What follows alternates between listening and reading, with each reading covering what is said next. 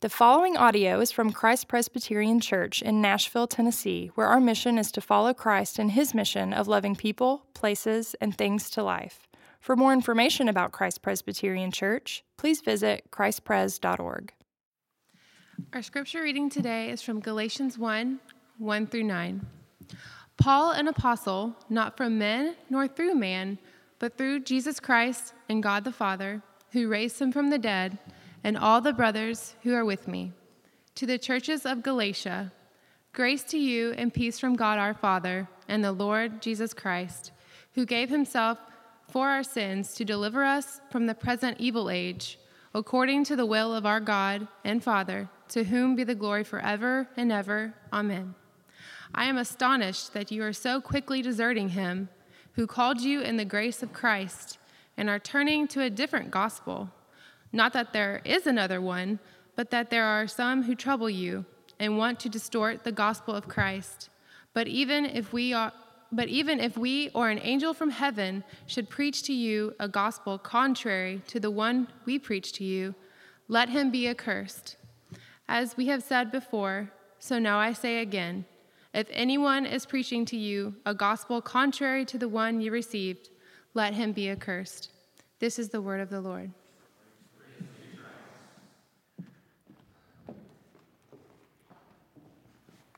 Thank you, Mary Catherine. Uh, it's a privilege to be back with you uh, here today. Um, I, am uh, the Director of Discipleship for Christ Presbyterian Church. My name is Lyric Fesco. And uh, once again, I, I, know many of you, so it's good to see you again. Uh, for those of you that I don't know, uh, it'll be my privilege to meet you between the services. And hopefully, I get a chance to do that if I don't already know you. It wasn't so long ago where I was involved in an incident whereby I yelled at somebody and subsequently brought them to the ground. I know you don't know me all that well, uh, but uh, does that surprise you? Do I look like the type of person that will yell at someone and drag them to the ground? Because let me tell you something, it's absolutely true. What I'm telling you is absolutely true. Is at the Williamson County Fair, maybe about 10 years ago, I raised my voice very loudly, and then I brought this person to the ground. Sounds pretty tough, doesn't it?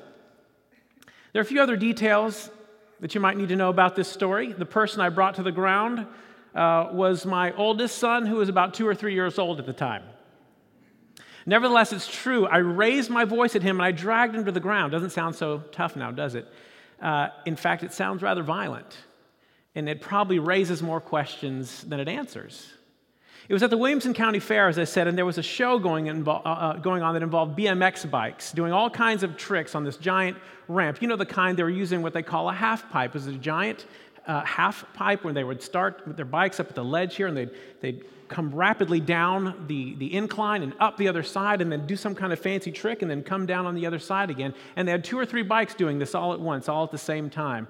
Uh, it, was, it was fantastic. I was seated, and my son, who, who again was just two or three years old at the time, he was watching this, this, this, this performance, and his eyes were, were as wide as saucers watching what was happening. And he, he thought it was fantastic. I also had my youngest son with me. My youngest son was in one of those backpacks that was strapped to the, the, the front of, uh, of, myself. He was just happy to be there, didn't know what was going on, just a little guy, an infant. And he was in it, and there we sat on the floor watching the show, and it was great. Right up until my older son, who was so overwhelmed and excited by this action going on when he sees the bikes, he decides that he wants to go right in the middle of the bikes. He decides he wants to be a part of the show too and see the bikes up close on the ramp. And so he takes off running towards them. So what did I do?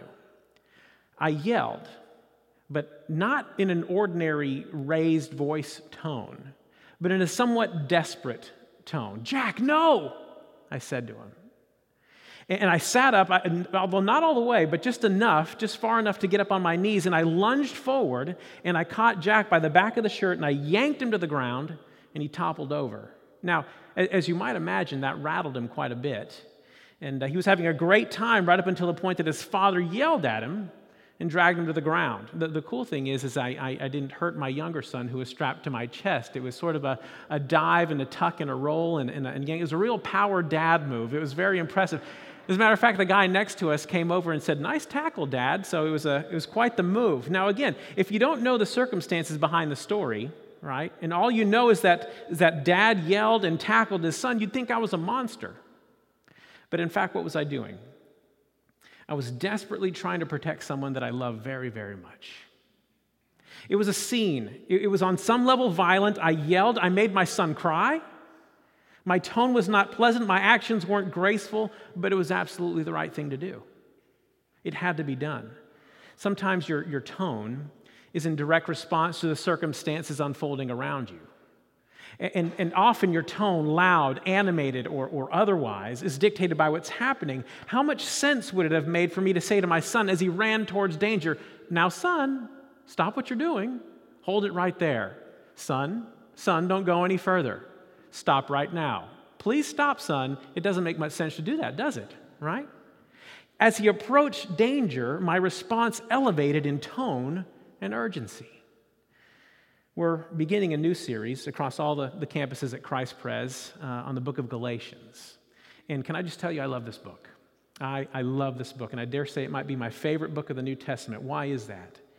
Because when I studied it for the first time, it, it took me by surprise. Uh, you see, we tend to approach the Bible with a, a polite, reverent tone, don't we? And, and rightfully so. It's the Word of God. But when you open up the book of Galatians and read the opening words, you might be shocked to know that it's far from polite. In fact, some, of the word choices that are used, you could say, are, are far from reverent too. Why is that? Because the person who wrote this letter, the Apostle Paul, is mad. He's very, very mad. Why is he so mad? Because, because he sees danger. Because he sees danger, he sees, he sees the church headed for danger, like a child running towards something that will harm him if he's not stopped. In fact, this is going to be our outline for today just two points, two simple points. Why is Paul mad and why it matters? Why is Paul mad in these opening verses of Galatians and why it matters to us? Why does it matter to us? A little background on, on understanding what's going on here that leads us to establish the fact that Paul is mad. Okay? Like I said, this book took me off guard completely when I first read it because I didn't expect the Bible to be read like this. From a PR standpoint, all right, if you've ever worked in public relations, you, you, you don't want your apostles talking like Paul is talking in this first chapter. If Paul were asking my opinion on this letter, if, if he came to me and said, Hey, what do you think of this note? Which, by the way, happens all the time at Christ Pres. We're always exchanging ideas and notes and, and, letters with one another, getting each other's feedback. So it's not uncommon for someone to come pass something along to me and get my input. So let's imagine Paul does this for me. Okay, Lyric, what do you think? I would have looked at it and I would have said, Gosh, Paul, it's a little, a little heavy handed, don't you think?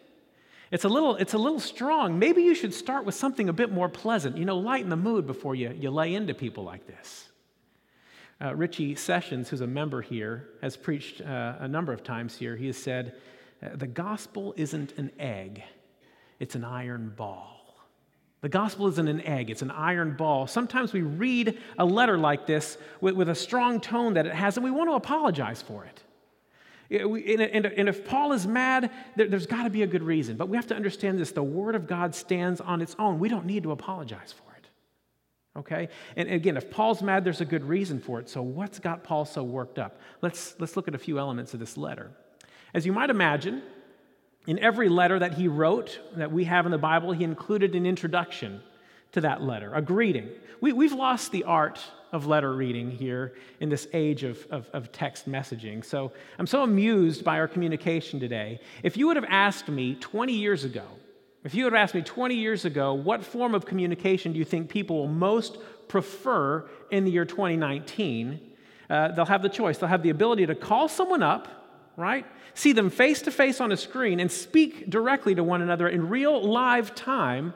Will, will people prefer that form of communication or will they prefer using short, choppy, choppy text based messages using lots of not quite words? In fact, it will include hieroglyphic like symbols called emojis, right? So, not words, but symbols, right? It will go through one message at a time. Sometimes people will receive the message right away, sometimes not, depending on where they are, right? And, and what they're doing. And in fact, the non reply will be common. Which form of communication do you think people will prefer in the, in the year 2019? We pick the short, choppy, non word one. This is how we've decided to communicate with one another through text messaging, where in, where the word uh, where Paul wrote a letter, It, it, was, it was very much in the traditional sense that we think of a letter. And it included all those traditional elements that you included in, in a letter. A greeting, for instance, okay? He would always include a, a formal uh, greeting. And in the opening pages of Galatians, yes, Paul includes a greeting here. In fact, it's the longest of his greetings, but it's not because it's full of pleasantries okay? Normally, he'd say something like Paul, an apostle of Jesus Christ, or Paul, a servant of Jesus Christ to the churches at Ephesus or, or wherever he's directing his, his letter. Uh, but instead, it says this, verse 1. This is the very beginning of the letter.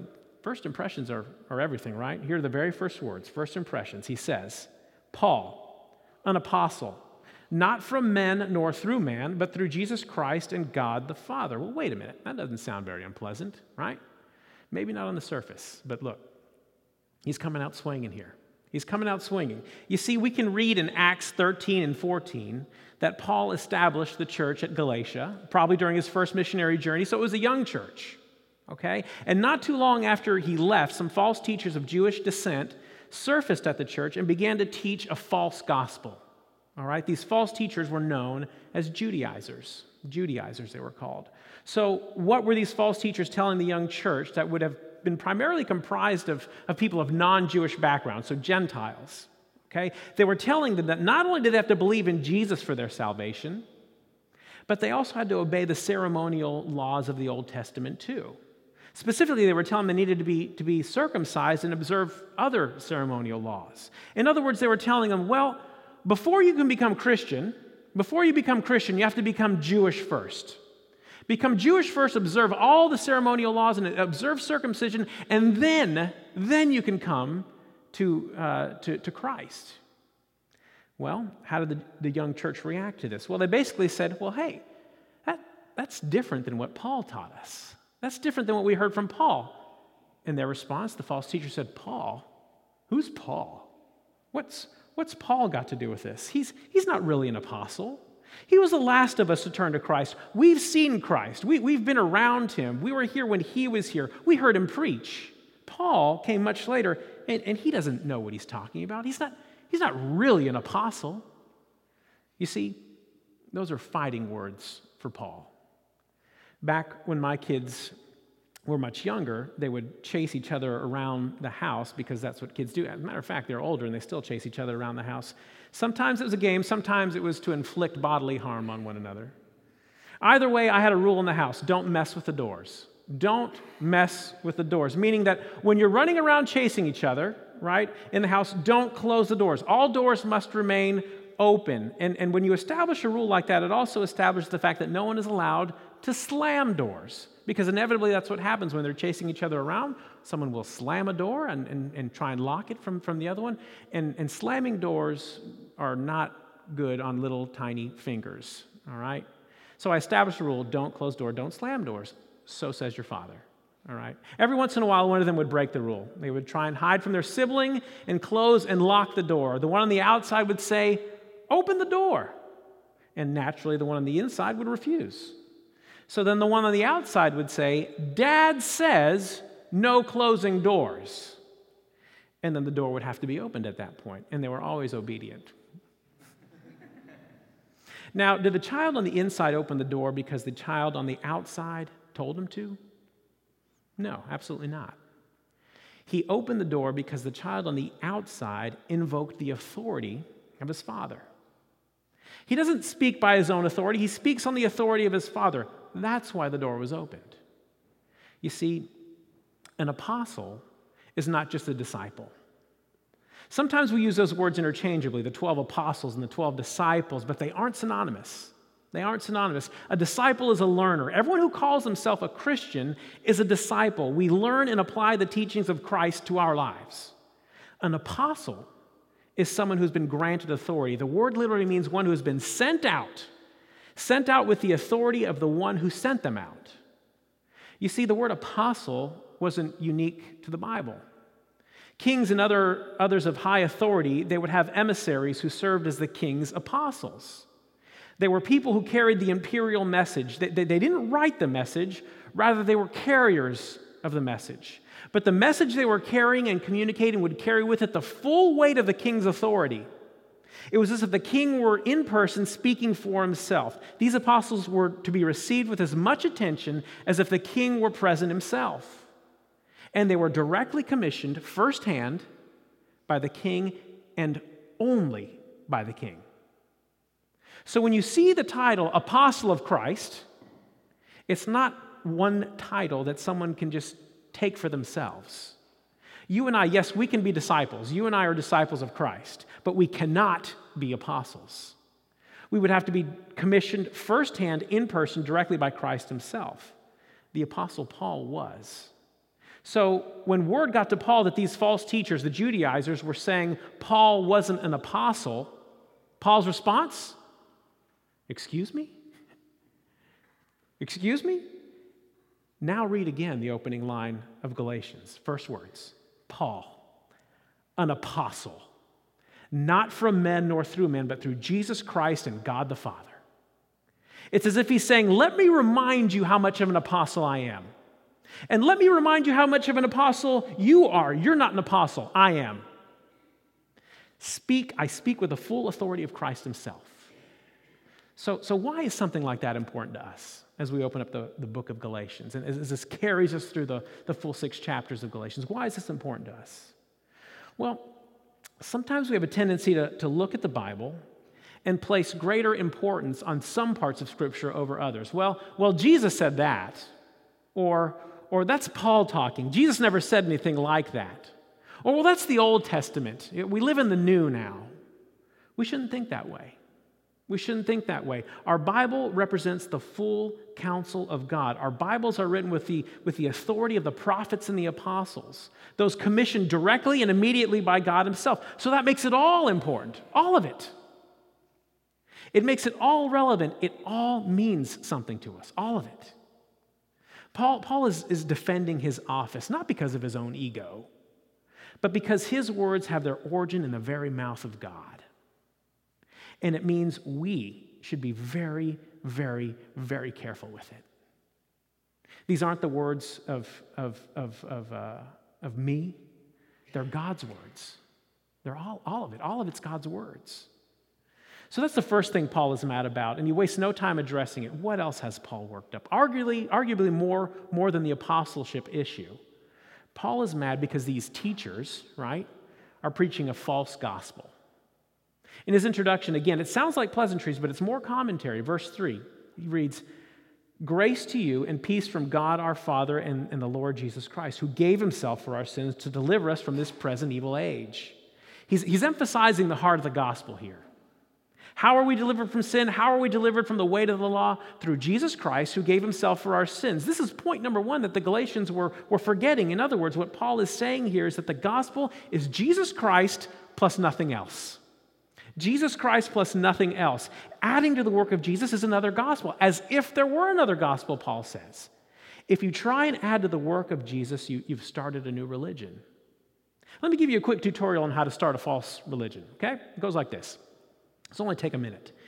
You see, when you see, uh, when you see a false prophet, he doesn't come and announce his message by saying, Hear ye, hear ye, I'd like to uh, lead you folks astray with my false gospel, my heresy. There hasn't been a teacher in the history of the church that has ever introduced himself as a false teacher. Not one. Instead, what does he do? The opening pages of Genesis 3 gives us a hint. When we're introduced to the, to the serpent for the first time in Genesis 3, what is his opening line?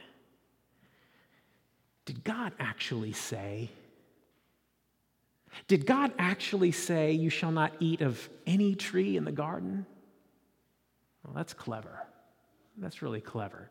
No, he said, Don't eat from this tree, right? Do you see what he did there? He took the word of God and he just tweaked it, just a little bit. He just tweaked it, just the slightest bit.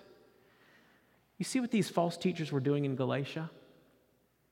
They're taking the work of Christ and they're applying something else to it. What are they applying? They're using the very word of God.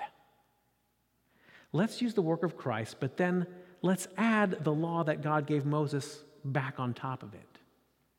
But here's the thing the law was perfectly fulfilled by Christ.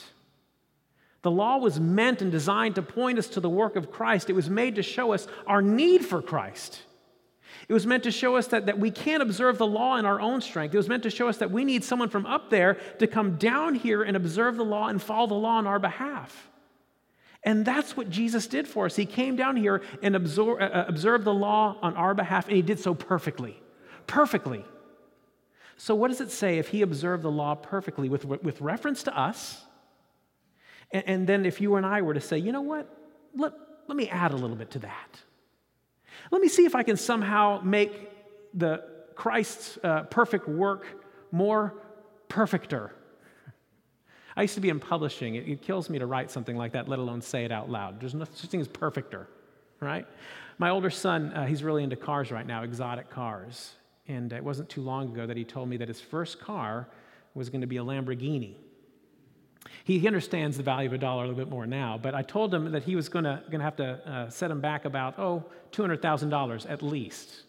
He earns money around the neighborhood mowing lawns. Now, with what he charges to cut grass, he would only have to mow 10,000 lawns. That's it. So that's one lawn a day, every day, all year long for the next 27 years or so. It's possible, right? But, but think about a car like that. What, what a beautiful machine. What, what a costly machine. I, I don't know if any of you have a, a Lamborghini, but, but imagine if, if, I, if, if you loaned it to me and, and, when I returned it to you, I told you, thought I'd fix it up for you. I took the liberty of, of giving it a new paint job with my paintbrush here and just painted all over it. Now, uh, you'd be more than upset with me if I did that to your, your Honda Civic, let alone a Lamborghini, right? Putting something, anything on top of Christ's work ruins it. It ruins it. It makes it something else entirely. Do you see, do you see what Paul has uh, got, got him so upset, why he's so hot and bothered here? He came to town, he told the church the gospel, and they believed the gospel. And then some false teachers come in behind him trying to discredit him and teach another gospel, which is a false gospel. And so Paul says, No, absolutely not. Absolutely not. You see, what the false teachers have done here They've tinkered with God's word. God is very serious about his word, and, it, and it's not to be meddled with. Do you remember why Moses wasn't allowed to enter the promised land? I mean, man, what a drag. After all he went through with the Israelites, all that wandering and complaining he took from them, what did he do that prevented him from entering into the promised land? He tinkered with God's word. You can read the two accounts, one in Exodus chapter 17 and one in Numbers chapter 20. Moses was told to strike the rock that was with him, that was present with them. To strike the rock the first time. And the second time, when they went through the scene all over again, he was told to speak to the rock. Speak to the rock. This was a foreshadowing of the work of Christ. This is the Word of God. It's a foreshadowing. Moses was to strike the rock the first time, the second time he was to speak to it, but instead, in brash manner, Moses decided to strike the rock a second time. And that's not what God told him to do. That was not God's word. And, and for that, Moses was not allowed to enter into the promised land. He changed God's word just a little bit, just a little bit. That's all it took. And for that, we learn that Moses wasn't permitted to enter the promised land. Don't change God's word, don't tinker with it. Let me read for you again what Paul is saying here in in Galatians 1, verses 8 and 9. He says this But even if we, or an angel from heaven, should preach to you a gospel contrary to the one that we preach to you, let him be accursed. As we, as we have said before, so now I say it again. He's double emphasis here. If anyone is preaching to you a gospel that is contrary to the one that you received, let him be accursed. He's saying that even if it's an angel, even if it's an angel that walks through that door right here, right now, and he stands here and he tells us something that's contrary to the gospel that he left for us, let him be accursed. It says anathema is the Greek word there. There isn't any place in the New Testament where more harsh and strong language comes from the pen of the apostle than what we have right here. This is not a slap on the wrist. He says, if anyone comes to you with a different gospel, I don't care who it is, let him be not rebuked, not silenced, let him be anathema, let him be reduced to nothing. So, yeah, Paul is mad. And if you mess with the gospel, if you preach a different gospel, well, that gets Paul fired up. And so, why does that matter? Why does it matter? When we read this, it's hard not to think that it's a little removed from us. I mean, here we are, 2019, none of us are preaching a different gospel, right? We're good Presbyterians. We know good doctrine, right? We're very, very careful with our theology. Paul's nothing to worry about with us, right? Remember what we said the gospel is Jesus Christ plus nothing else. Jesus Christ plus nothing else. If we remember that, right? We're fine. When I finished school, I went through a season where I was having difficulty finding a job. I'd finished seminary, so I had a graduate level education. That's worth something, right? I elected not to pursue a ministry job at the time, but figured I had a lot to offer the world, especially in a place like Nashville. So much opportunity here. Well, I looked and I looked and I looked and I looked. I couldn't find a job. I had several interviews, in some cases, multiple interviews, only to be eliminated in the last round. I know many of you have been through this, and the feeling is all too familiar to you. It was, it was quite literally one of the lowest points in my life my prayers began to sound a little something like this God, I've followed you my whole life. God, I even went to seminary. And, and this is the result. This is what I, I get for trying to be a faithful follower of Christ. What else can I do? I'm praying to you and I'm praying for a job every day. I read my Bible every day. I'm serving my church. What else can I do? God, why are you mad at me? What else can I do here? Why, why have I fallen out of your favor? Do you hear what I'm doing there? I'm preaching a different gospel. A gospel that says, if I do the following things, then I'll have favor with God. That's a false gospel. Have you ever found yourself negotiating with God? God, if you'll just answer my prayer just this one time, I'll do whatever it is you ask of me. Who's in control there? Who's controlling who? God, do what I say, meet my expectations, then we'll talk. That's not the gospel. That's a false gospel, which again is no gospel at all. Or how about this one? Wow, I've really messed up. I've really done it this time. I'm deep in sin. Well, okay, new start. I sin this week. Next week, I'm going to be good. Next week, I'm going to do the things right. I'm, I'm going to walk with the Lord, and He'll find favor with me. And He'll forgive me of what I did last week. That's not the gospel. That's a false gospel. You can't offset your, your sin with, with good behavior, with, with holy behavior. That's not the gospel. Or how about this one, similar to the last one? Wow, I've really messed up this time. I've done it this time. I'll never have God's forgiveness for this. I've gone too far this time. That's not the gospel. That's a false gospel. God's forgiveness isn't dependent upon your behavior. Psalm 103:12 says, As far as the east is from the west, so far as he removed our transgressions from us. Past, present, and future. That's what the gospel says. Or this one. I don't have God's forgiveness yet because I haven't suffered enough for what I've done. That's not a gospel, that's a false gospel. 1 John 1 9. If we confess our sins, he is faithful and just to forgive us of our sins and to cleanse us from all unrighteousness. That's the gospel. That's what the gospel says. You see, we may not have a tendency to dig up the Mosaic law and try to observe it, but we do preach ourselves a different gospel all the time. We do this all the time. What does the gospel say? Remember? Jesus Christ plus nothing else.